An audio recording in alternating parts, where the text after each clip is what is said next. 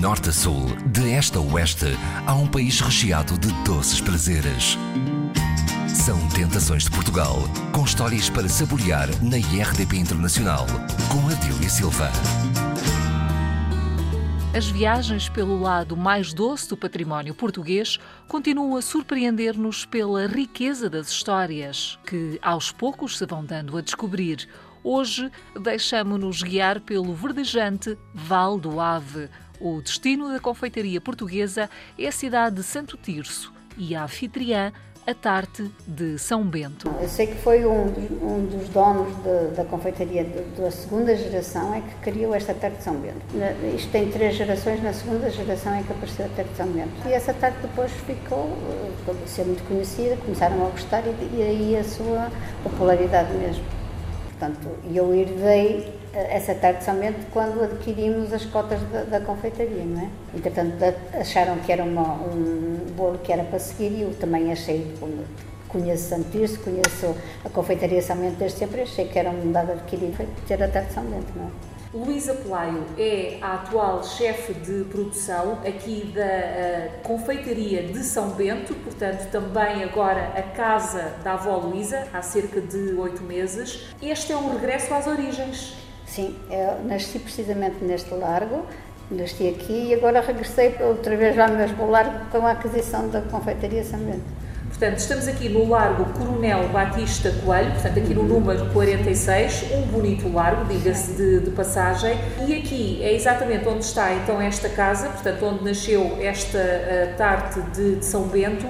Para quem uh, não conhece uh, este, esta tentação que está aqui à frente dos nossos olhos, como é que nós a podemos descrever além fronteiras? É uma tarte de massa folhada, com o recheio de, de creme pasteleiro e por, por, fora é contornada toda com chantilly também. Em termos de confecção, a tarte demora sensivelmente uma unidade, quanto tempo, portanto, a estar preparada? Tem que se preparar a massa primeiro, isso as, as massas já são mais complicadas para fazer, demora para aí uma hora, depois, entretanto, para cozer um quarto de hora e para arranjar 10 minutos, que nem mãos experientes, não é? Há aqui algum segredo? O segredo é os ingredientes. Os ingredientes são bons, de qualidade e, e a mão de obra também é quem a está a fazer, quem sabe fazer é, principalmente os anos de prática é que, é que dão o, o, ser às tardes mesmo. A, a Luísa, eh, na verdade, já tem uh, mais de um quarto de, de, século a pôr a mão na massa também. Sim, sim, já trabalho em pastelaria há mais de 26 anos, portanto já está, já está muito enraizado em mim. Aliás, pertenço a uma família de pasteleiros com tradição, portanto já está muito metido na, na nossa origem mesmo. Luísa Pelaio, quem vier a Santo Tirso pela primeira vez ou eventualmente quem decidir uh, matar saudades desta bonita cidade, se quiser levar uma tarte uh, de São Bento, em termos de uh, durabilidade, pode contar com quanto tempo? Para esse dia está ótimo, agora para os outros dias a seguir não, porque aqui é chantilly creme, portanto é um, é um material que se deteriora não, com a temperatura. Portanto, se alguém quiser eventualmente voar, uh, portanto, ir além fronteiras, o melhor é trazer algo para acondicionar. Sim, mas também se for de avião, no avião é frio, portanto aquilo congela, não é? Conserva. Conserva, muito bem. Agora de carro é óbvio que não. Uhum. Portanto, fica ao conselho. Sim, sim. Em termos de dimensões, portanto, a, a tarte no seu diâmetro tem sensivelmente quantos centímetros? É, não vou dizer em centímetros, mas em peso.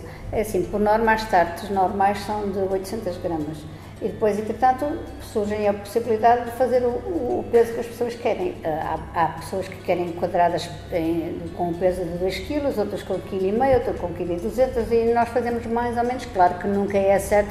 Entretanto, fazemos também umas que são as mini tartes e as mini minis, que ainda são mais pequeninas. Dá para comer precisamente no, no, sentada numa mesa, porque é muito mais fácil de comer. Portanto, se comer uma pequenina é muito mais fácil do que estar a cortar uma muito grande que fica suja tudo, que é com massa folhada, com com, creme com chantilly. E também para quem tiver, sim, sim. Eh, neste caso, com algum regime, portanto, para não ter desculpa para claro. Realmente engorda que é chantilly, creme e tudo, é preferível comer das mais pequenas. Não é? A tarte de São Bento uh, dá-se a conhecer para lá das paredes aqui uh, da, da vossa casa? Sim, aqui a confeitaria vem pessoas da Santo Tirso, principalmente, e depois vêm pessoas que já conhecem a TAC, vêm muitas do Porto visitar aqui, e também imigrantes que já viveram em Santo Tirso e que vêm a retomar as, as suas origens e vêm ver o doce que já conhecem há muito tempo, como é óbvio, quando se vai para fora, normalmente quer-se ir buscar os doces que são da infância, não é? Matar saudades Matar destes saudades, sabores. Doces, principalmente quem está lá fora e que é, que é imigrante.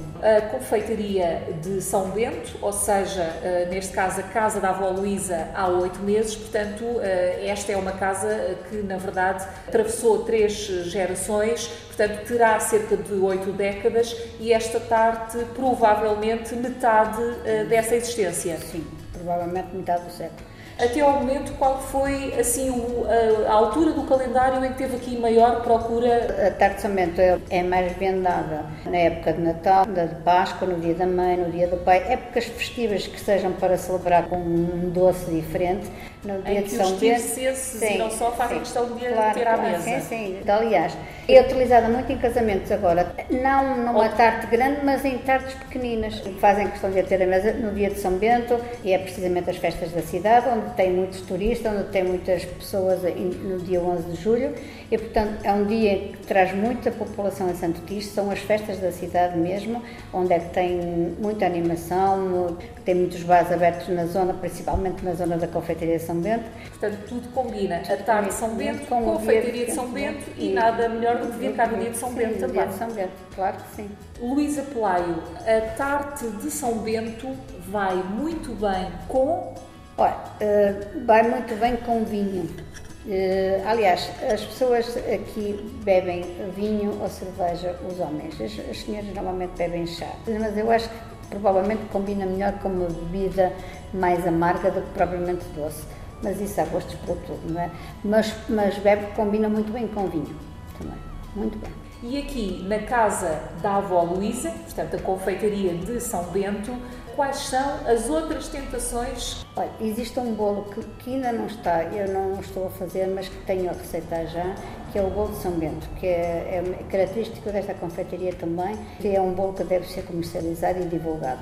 Pronto. Uh, depois tem o, o, doce fino, que aqui em, nesta confeitaria é chamado doce fino, mas nas várias regiões tem nomes diferentes.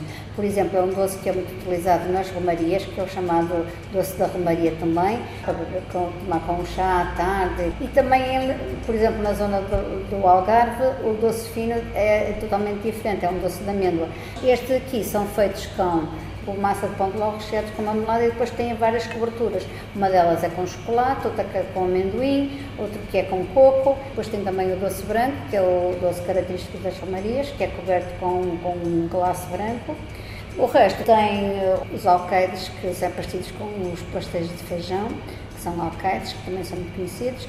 Luísa Pelaio, uma tircense, que é, neste caso, a chefe de produção da Casa da Avó Luísa, portanto, a confeitaria de São Bento, uma casa que já tem oito décadas, neste caso com a Luísa, portanto, estamos quase aqui a atravessar, portanto, o primeiro ano. Além da passagem, não é obrigatória, pela degustação de uma tarte de São Bento, quais são os outros motivos para uh, as pessoas se perderem também aqui por esta cidade. Neste momento a cidade está muito bonita, está muito desenvolvida. Foi construído um passeio pedonal na zona do Rio que vai ter ao Parque da Rabada, que é uma zona muito bonita. Se não conhece Santo Tirso, visitar a Igreja Matriz, que o convento dos Beneditinos, que é ao lado, portanto, que está transformado em biblioteca. Na Igreja Matriz tem três santos na igreja. Normalmente pensam que o santo padroeiro de Santo Tirso é o São Bento. Não é o São Bento. O santo padroeiro é Santo Tirso mas há quem diga que nem é Santo Tirso, é a Santa Madalena que é padroeira da paróquia de Santo Tirso, da igreja de Santo Tirso. Portanto, se é ou não, rezam nas crónicas e fica a dúvida no ar. Santo Isto é muito bonito, mesmo, principalmente pelas paisagens naturais, beleza natural mesmo. É muito bonito e vale a pena visitar. E regressar quem é de casa ou então visitar quem não conhece ainda.